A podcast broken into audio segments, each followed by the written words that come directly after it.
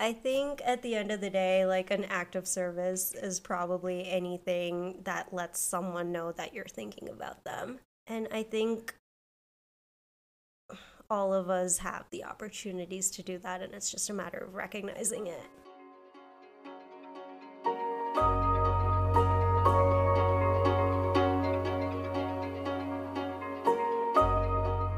Hi, I'm Hannah Jane.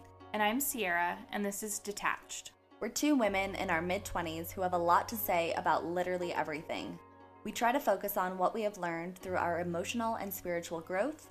We're here to have open, vulnerable, and sometimes pretty hard conversations with each other. Just a reminder we don't speak for any 12 step programs. All we have are our own stories to share. We are so excited to go on this journey with you all. Let's get to it. Hello, welcome back to Detached. I am Sierra. Hannah Jane is not here this week, but we have a very special guest on. Um, we are interviewing a friend of mine that I know through the 12 step program, and um, yeah, I'm really excited to have her here. She's going to share a little bit about her story, her experience, strength, and hope, and I'm just so grateful for her to come here and, have this conversation. So, um, do you want to start by giving your sobriety date? Yeah, thanks. Hi, I'm so excited to be here, and um, this is my first time doing anything like this, so the nerves are kicking in a little bit. um, so, yeah, my sobriety date is November 10th, 2021. Um, that is pretty much the first time I've ever attended an Alcoholics Anonymous meeting, and I'm just so happy and grateful to have been on that journey so far.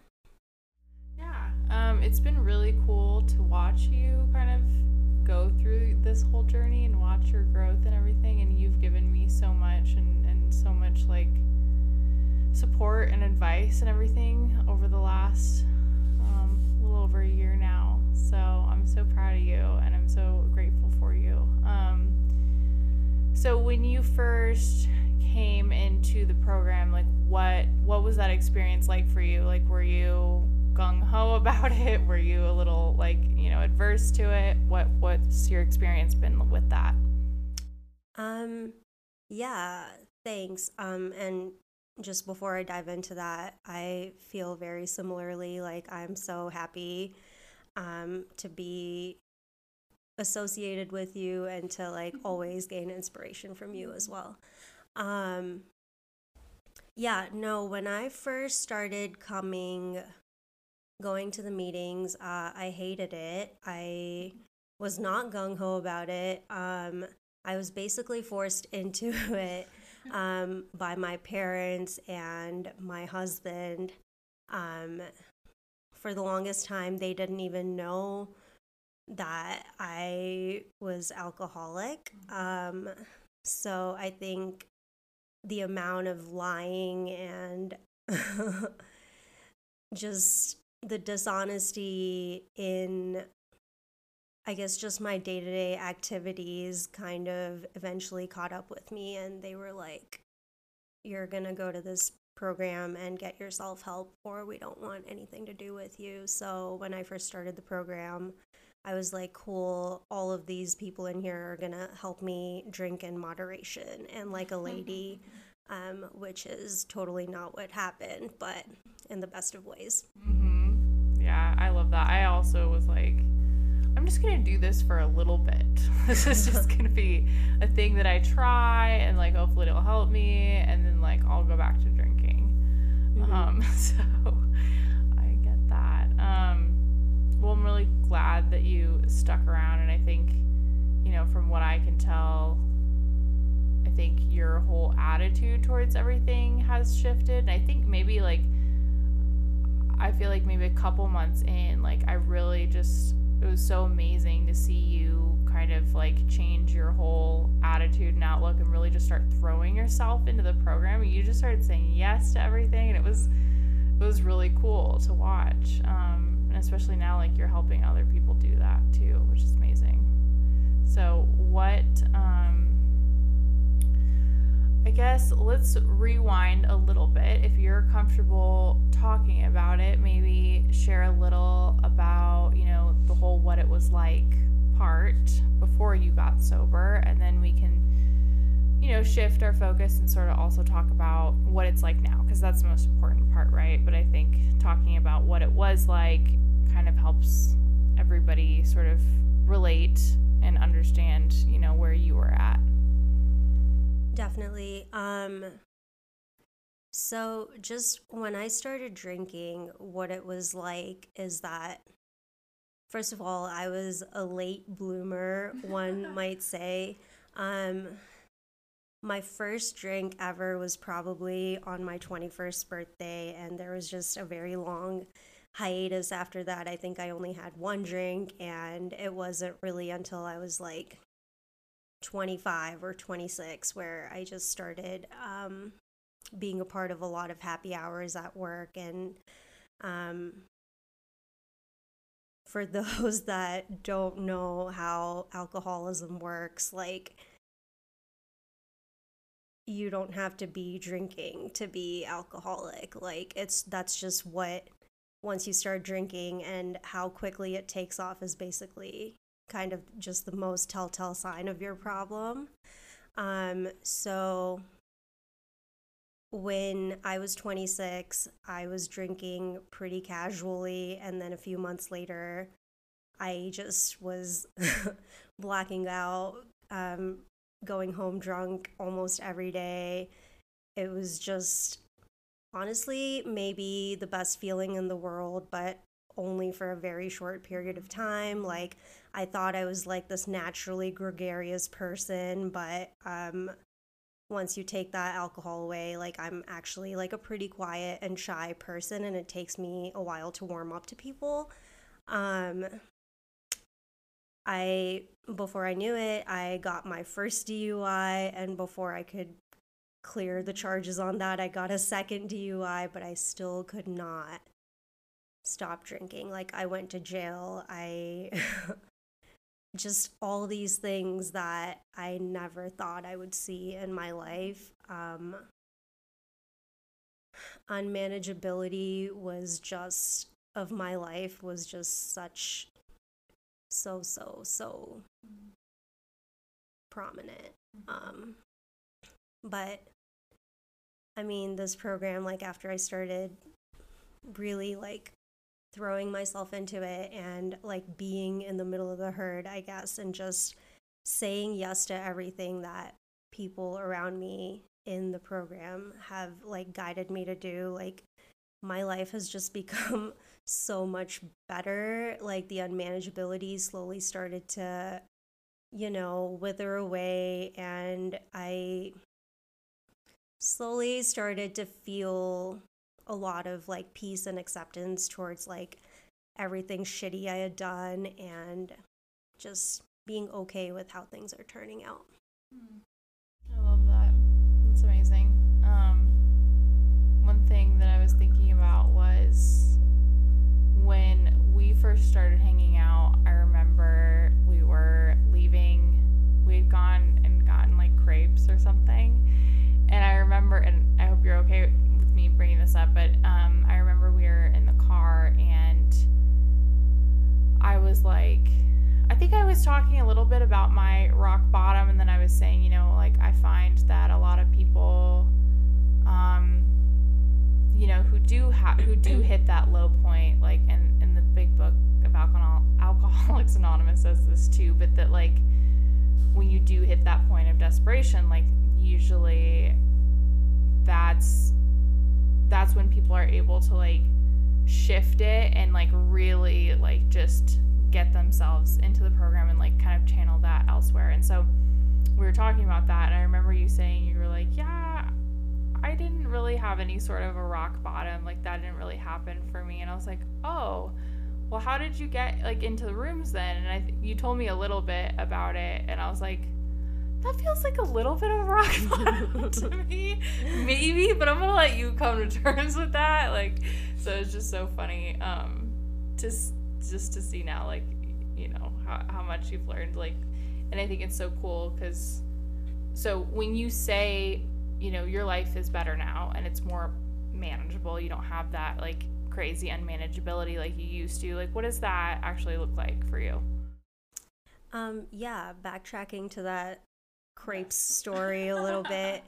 That's, you know, that's exactly what it was. Like, I just wasn't ready to admit um, how bad things had gotten. And I think at the time I had a very like um, traditional idea of like what rock bottom looks like. I was like, oh, well, I wasn't homeless. Oh, well, I didn't end up in the hospital a bunch of times or this or that. But I mean, that's different for everyone. And I'm sure multiple people say this, but I'll just repeat it.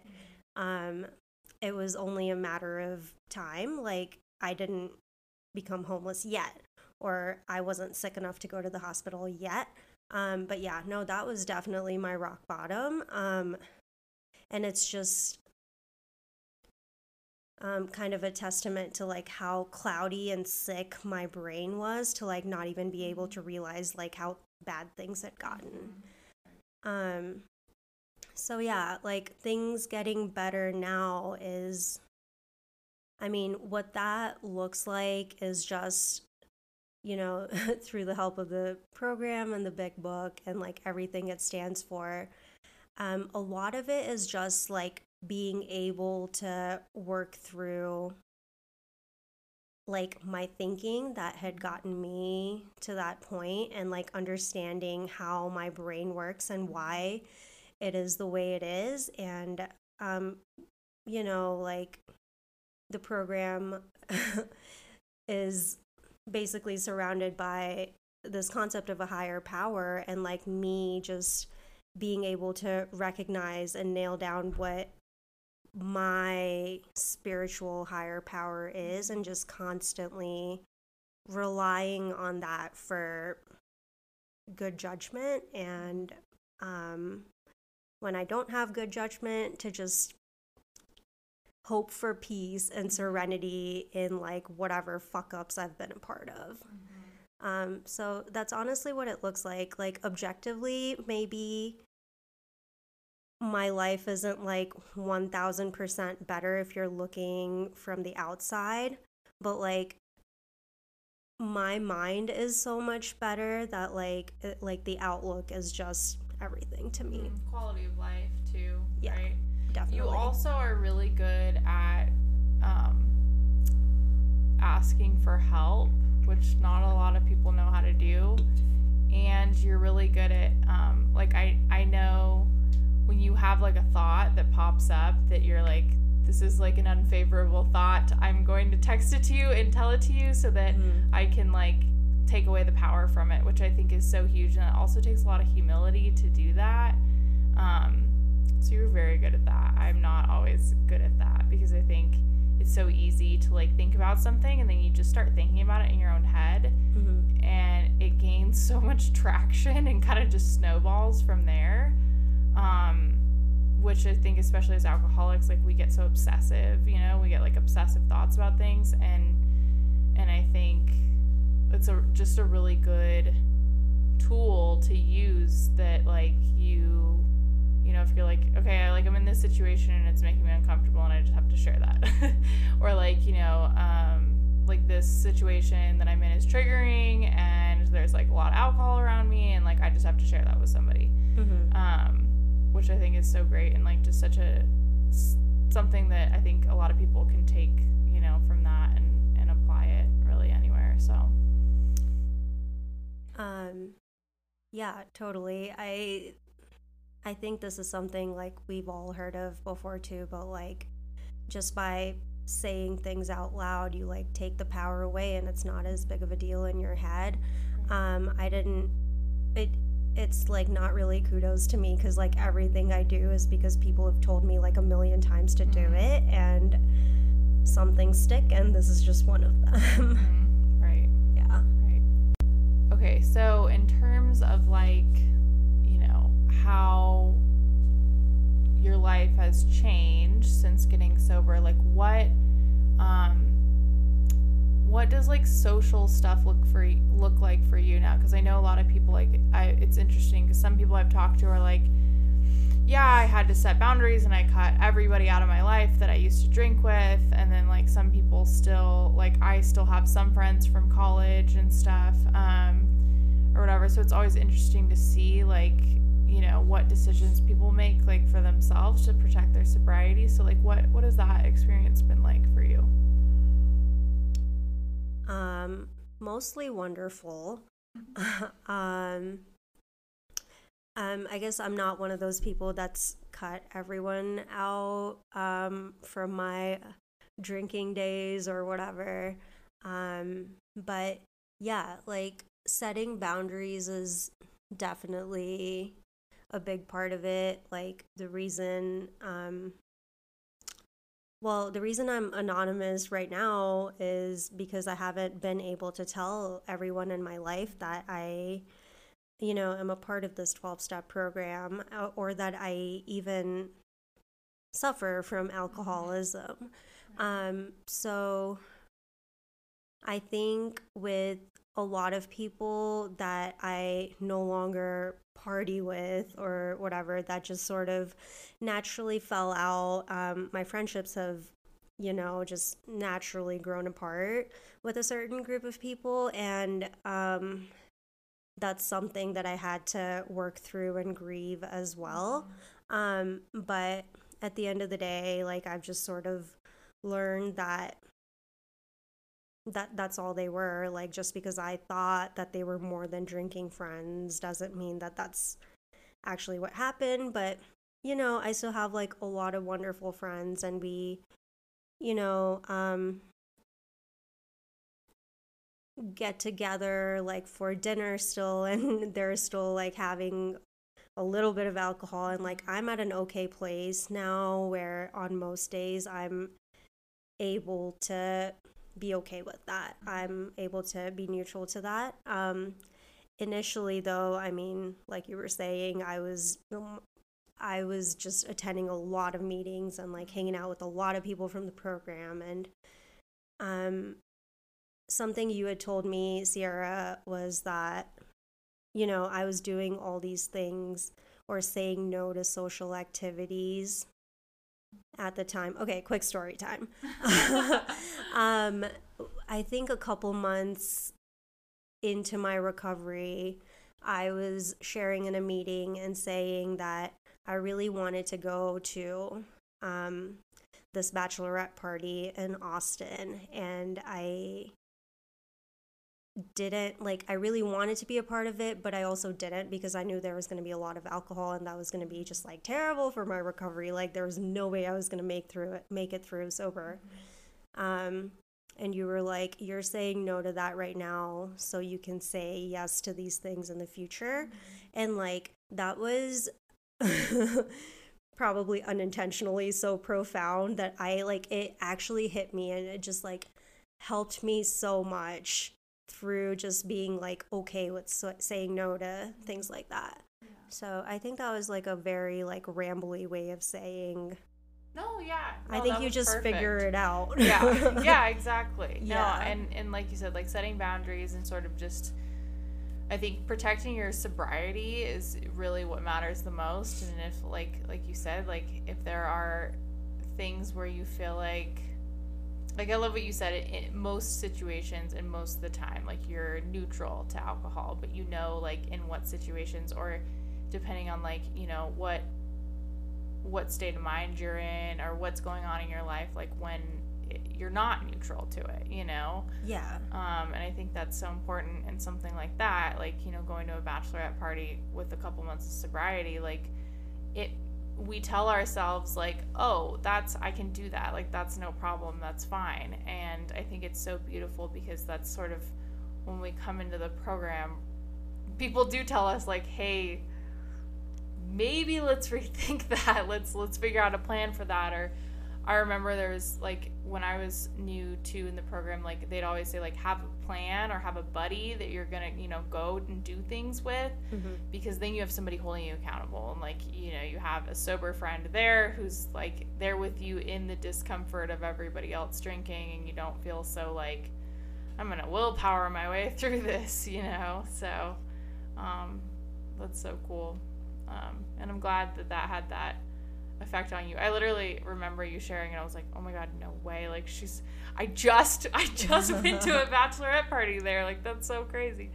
But anyways, um, but yeah.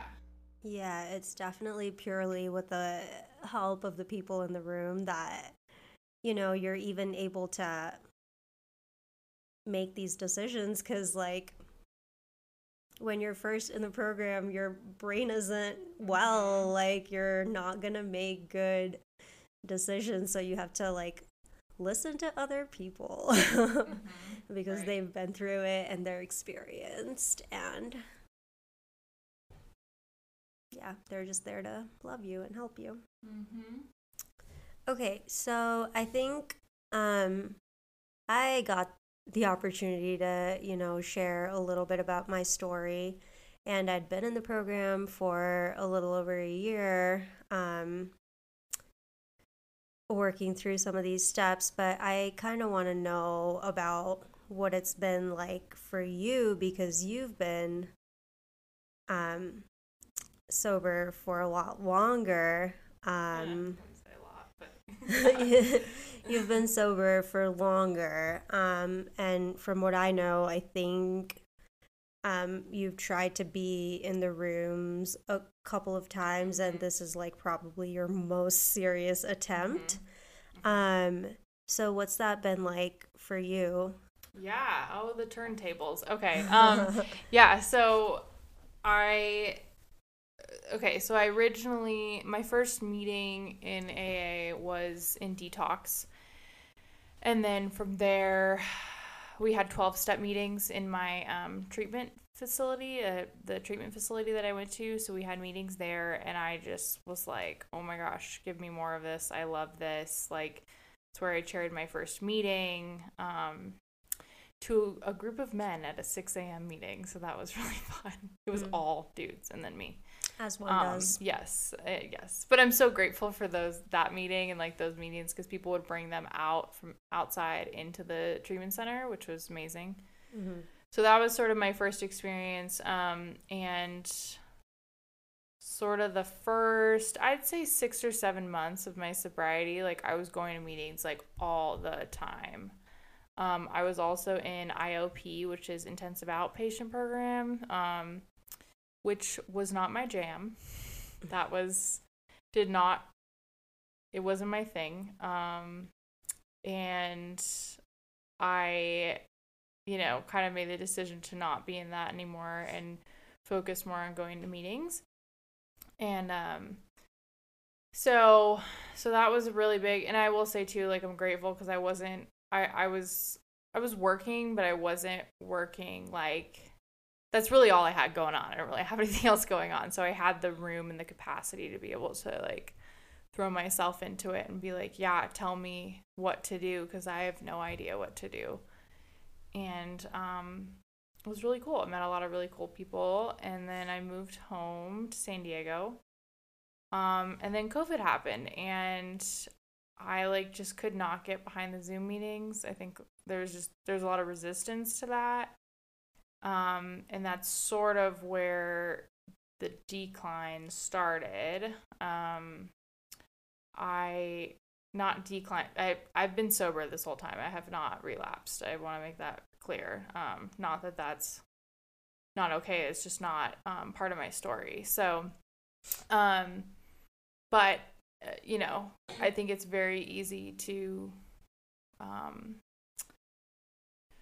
sort of relapse in, in an emotional sobriety sense, right? So I definitely feel like that happened in the the term, you know, dry drunk felt pretty applicable for a little bit. Um, and my life started to feel pretty unmanageable again as soon as I was disconnected from, you know, the 12 step community. And um yeah, and it wasn't until let's see, I my whole living situation, my relationship started getting really rocky in October of 2021 that I was like, oh my God, my life is so unmanageable. And I'm so grateful because at the time I was like, what do what do I know how to do to get help? I can go to AA. That's what I know. Like I know those people there know what to do and I need some support. I have no friends. Like I need somebody to help me and like that's where I'm going to go and I'm so grateful I did. And sort of that that's how I um I guess made my way back into the program and yes, I've been a lot more involved this time around. I think the first time in AA it was like for me um and like just trying to help me get sober and then this time it's like i am so focused on how i can be of service to other people you know so. definitely i'm so so glad that you found your way back because mm. This community is just so special um so you mentioned that you came back in october of 2021 which is just a month before i started going to the same meeting that mm-hmm we're both now a part mm-hmm. of.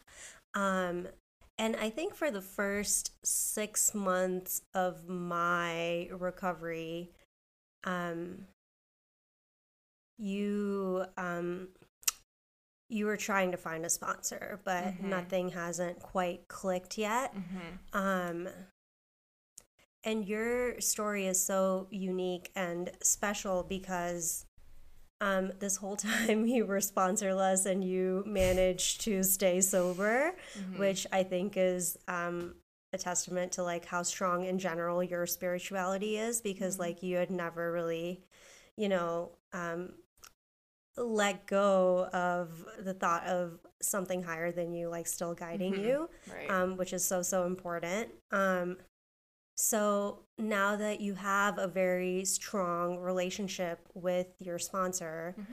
what is um, what is that looking like for you? Um, well, uh, I will call myself out here and um, you know, telling myself that I'm still getting through step four. Um, I I had my first sponsor was in Boulder, and I did step four. Um, with her and did step five, shared everything. And um and I'll put a link in the show notes for anybody who's curious, like what the 12 steps of Alcoholics Anonymous is. Um, so you kind of know what we're referring to, but um,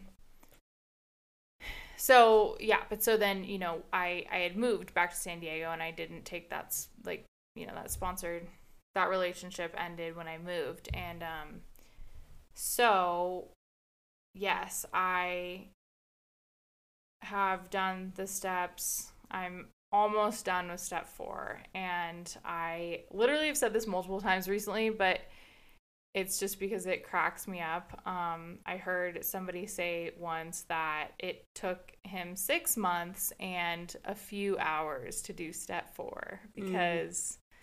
yeah, I've been dragging my feet on it. And I feel like part of it's not not because I haven't wanted to do it, but I definitely haven't made it a priority. Um, I feel like I've got a lot of things going on right now, and they're all good things. Very happy with all the things that are making me busy, but I haven't made step four a priority. So that is where I'm at with my sponsor, and I am purely motivated to do it because I want to be able to sponsor other women and um, just get through that and and continue on through the steps so that I can get to a point where I can take other, you know, women through through the 12 steps of Alcoholics Anonymous. So, yeah, where are you at with your your process?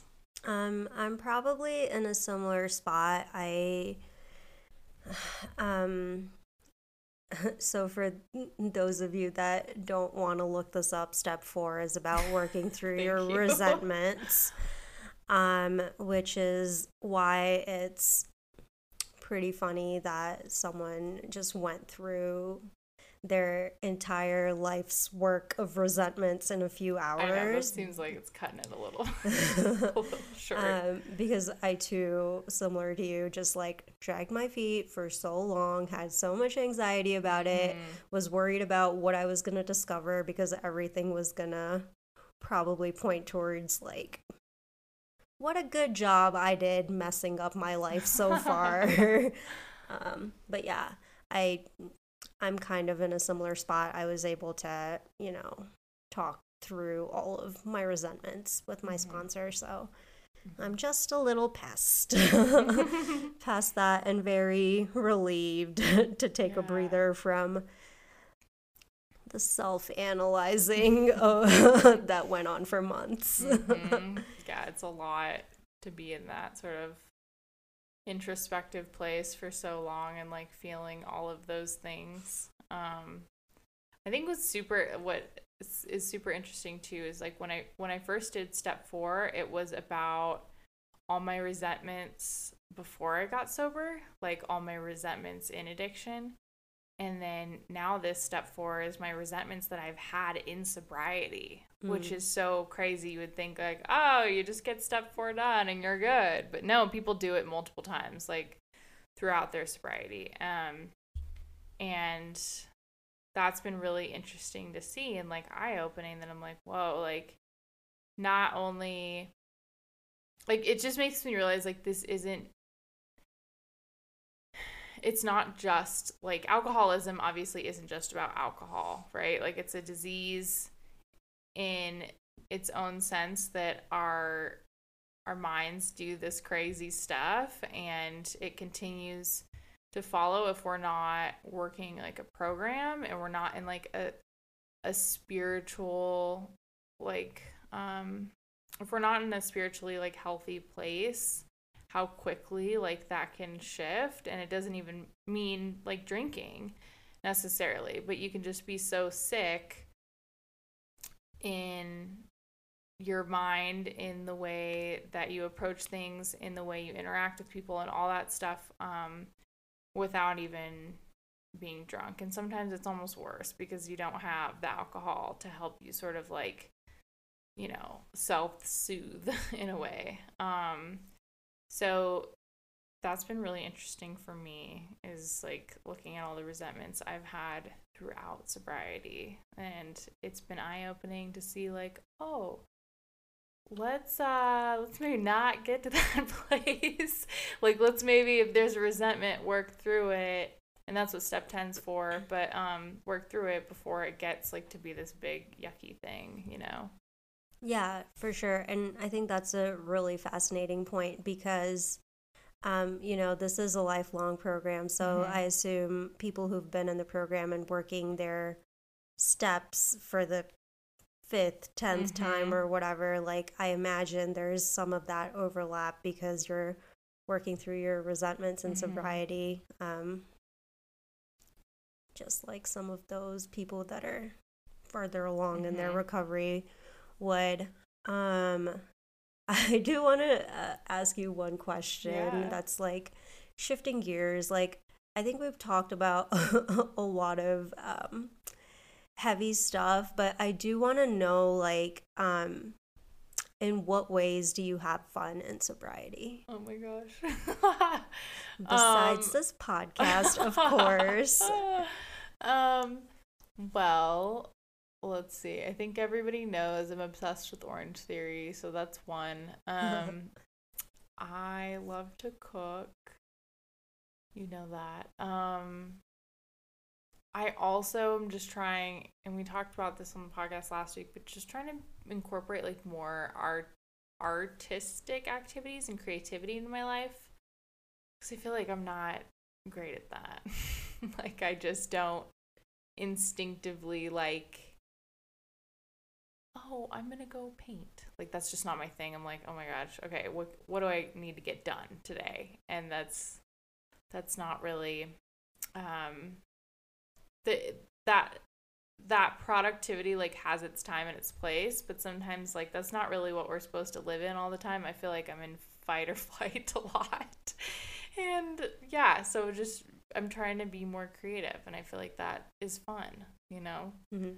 So, yeah, I don't know. I wish there was more fun places to go as somebody who doesn't drink on the weekends, you know.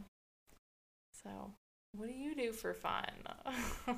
um, I'm probably I'm probably more boring. Um, but you know, we're lucky to be in a state like Colorado where mm. you can just like mm get out because there are so many days of sunshine and um, that's been so crucial for me just throughout this past year because i don't i'm i'm sure i would figure it out as long as i'm in the program no matter where i am but yeah like i don't really know what else i would do if i couldn't go out and spend time outside in the mountains as much as i Mhm. have been um, that's a big one. I really want to start going to more comedy shows because uh, who doesn't love a good laugh? Yeah. um, I've also um, been spending more time cooking because um, I have all that time that I'm not hungover now. Mm. So that's very, very helpful. Um, I don't know. Just looking forward to spending more time outside, I guess. I love the comedy thing. That's such a good point. I went to Comedy Works back in October with my dad and his friend when they were visiting, and I hadn't like. And the guy was like funny, but he wasn't like you know Mhm. hilarious. And I and I laughed like a lot, and I was just like, oh my gosh, it feels so good to laugh, like just to just to sit here and just laugh with like people you love. I don't know why that's like gonna make me cry. but like no it's so true though. So i love that and i will gladly go to a comedy show with you if you want to go. Oh my god, absolutely. I guess one other big thing I picked up was um not really picked up, but like it, I recently got to do like two big international trips and I'm I'm so happy that like I didn't have to like worry about like being blacked out in this foreign Mm. country Mhm. um just because I have no control over how Yep. much I drink after I drink like one sip. yep Um so yeah, it's just like really refreshing to just like remember everything I'm Mhm. doing and like not feeling gross and like Mhm. guilty and do you think um you were able to be like more present and to like take in your surroundings around you like on these two trips Definitely. I think like every morning, uh, this sounds so cheesy, but like I was able to wake up every morning with just like a sense of gratitude for Mm. being able to like, you know, make it that far and like being able in general Mm-hmm. Yeah. to like enjoy yeah um things. Yeah, like cuz you know, in the past as an alcoholic, my Mhm. brain is obsessed with Mhm. alcohol, so like everything was about like not really being in the present. Everything was about like how can I get the next drink? right It it sounds drastic when I put it that way, but like that really was what it was about. Like it's like, oh, we can do sightseeing here, but where is the alcohol? Mhm. like everything is supposedly enhanced by alcohol but now i like if you just like really remove alcohol as an option for you then like your only other option it feels like is to be present and like soak up the present Hmm. i love that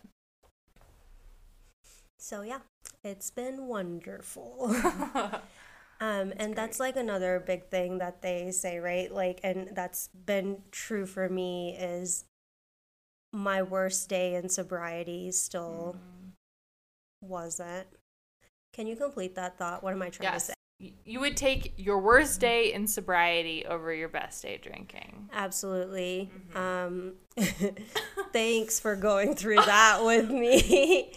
um, but yeah, totally. Like, no matter how shitty of a day or how hard my recovery got, I would still pick that any day Mhm. over just like going back to how crazy and unmanageable my Mhm. life was. right okay so i think for me sobriety has given me such a shift in perspective so when you think about you know worst day sober being then your best day and i say best in quotes because i don't know if for me there was ever a best day drinking um because they're all pretty terrible um but so when you say you know worst day sober like how like what does that look like? Because I know for me if I have a bad day, like it's a bad day, but typically I'm able to sort of like see the lessons in it and then like see what its purpose was and be able to reflect on that. And that's something I know I would not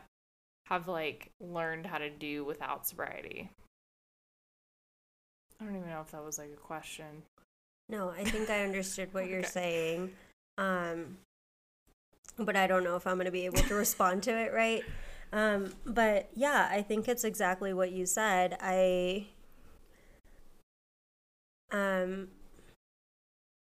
I think now I'm at a point where I'm able to reflect on the positives in a bad day most of the time again. Um, but, you know, like I'm still very early in sobriety. I probably going to say that multiple times, but um earlier in my sobriety, like I like one of my bad days being sober was just like being blindsided by my alcoholism and just going to the liquor store and buying a bottle of wine.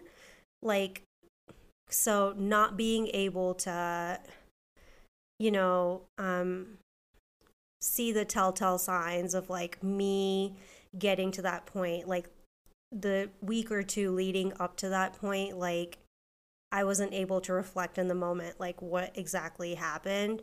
But like, thankfully, I was able to, you know, pour down that bottle um, and and continue uh, without relapsing. Um, again, nothing wrong with relapsing. I just did it in that moment, and um, so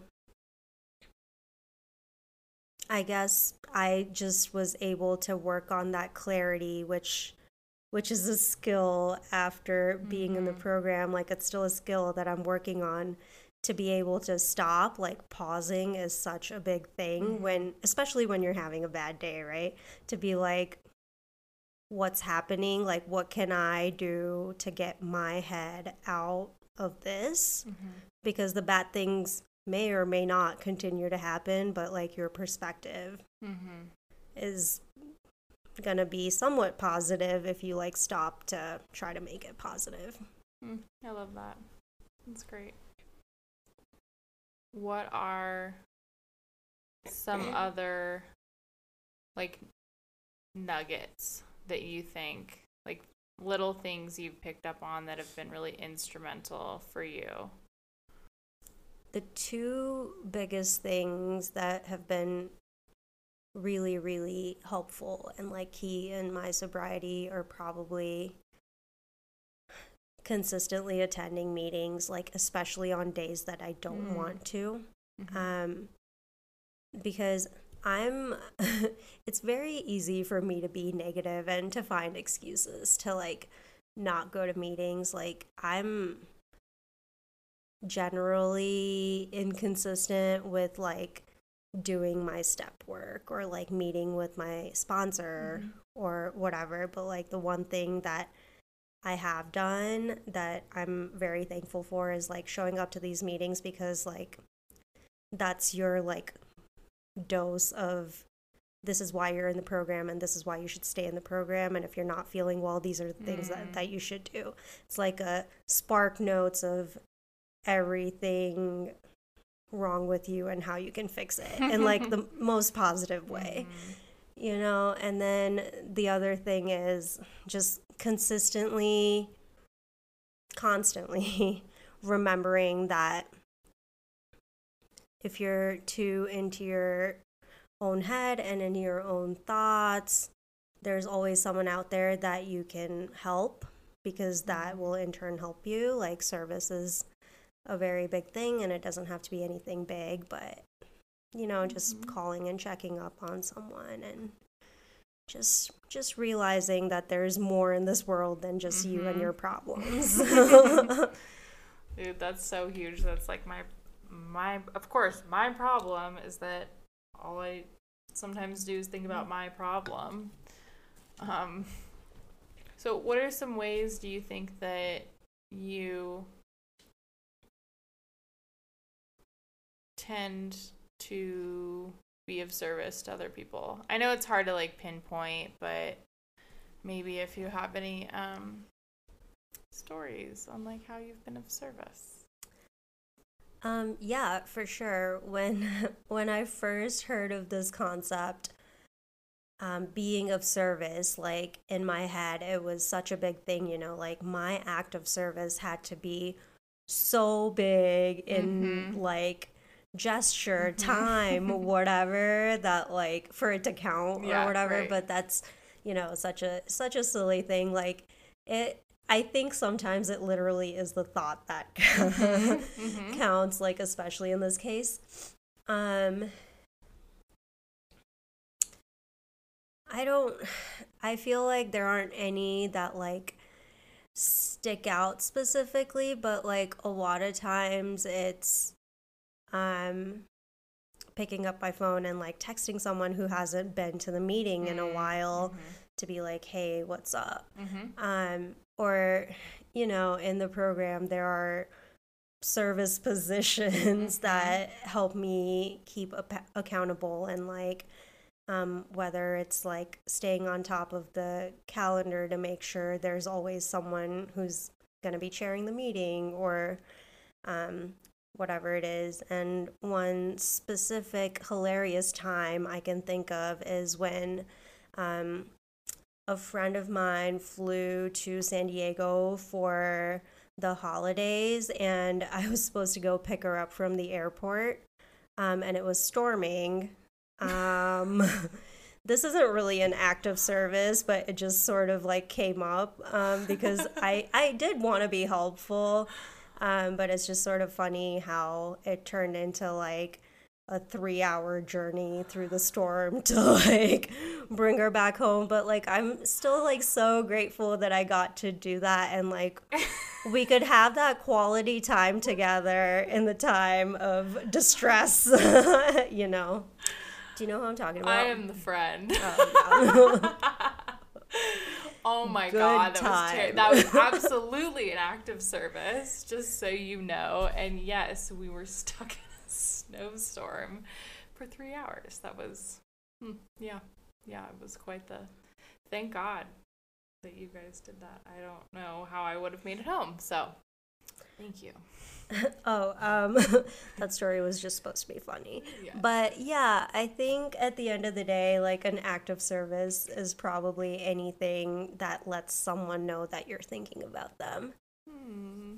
Yeah. And I think all of us have the opportunities to do that, and it's just a matter of recognizing it. Hmm. That's gonna be our nugget. I already know. I love that. Is there anything else that you want to share on? Like anything else that I don't know, just that that really resonates with you, like whether it be about the program or just anything like about your journey over the last, um, you know, a little over a year. Um, yeah, for sure. I think one thing that I wish that I had known going into this program is that you don't have to have you don't have to commit to sobriety the minute you walk Mm. in. Um, I wish someone told me that I just had to like be thinking about maybe stopping it. And like that's really all you need to just like walk in there and just kind of hear some stories and get some hope from it. Um Mhm. that and that it's not a religious program. Like Mhm. that that's a big one for me too. So um I wish I had known those because I would have, you know, walked into the program and embraced it a little bit more right away. Um, but hey, no regrets because I'm still in a great place because of Mhm. it.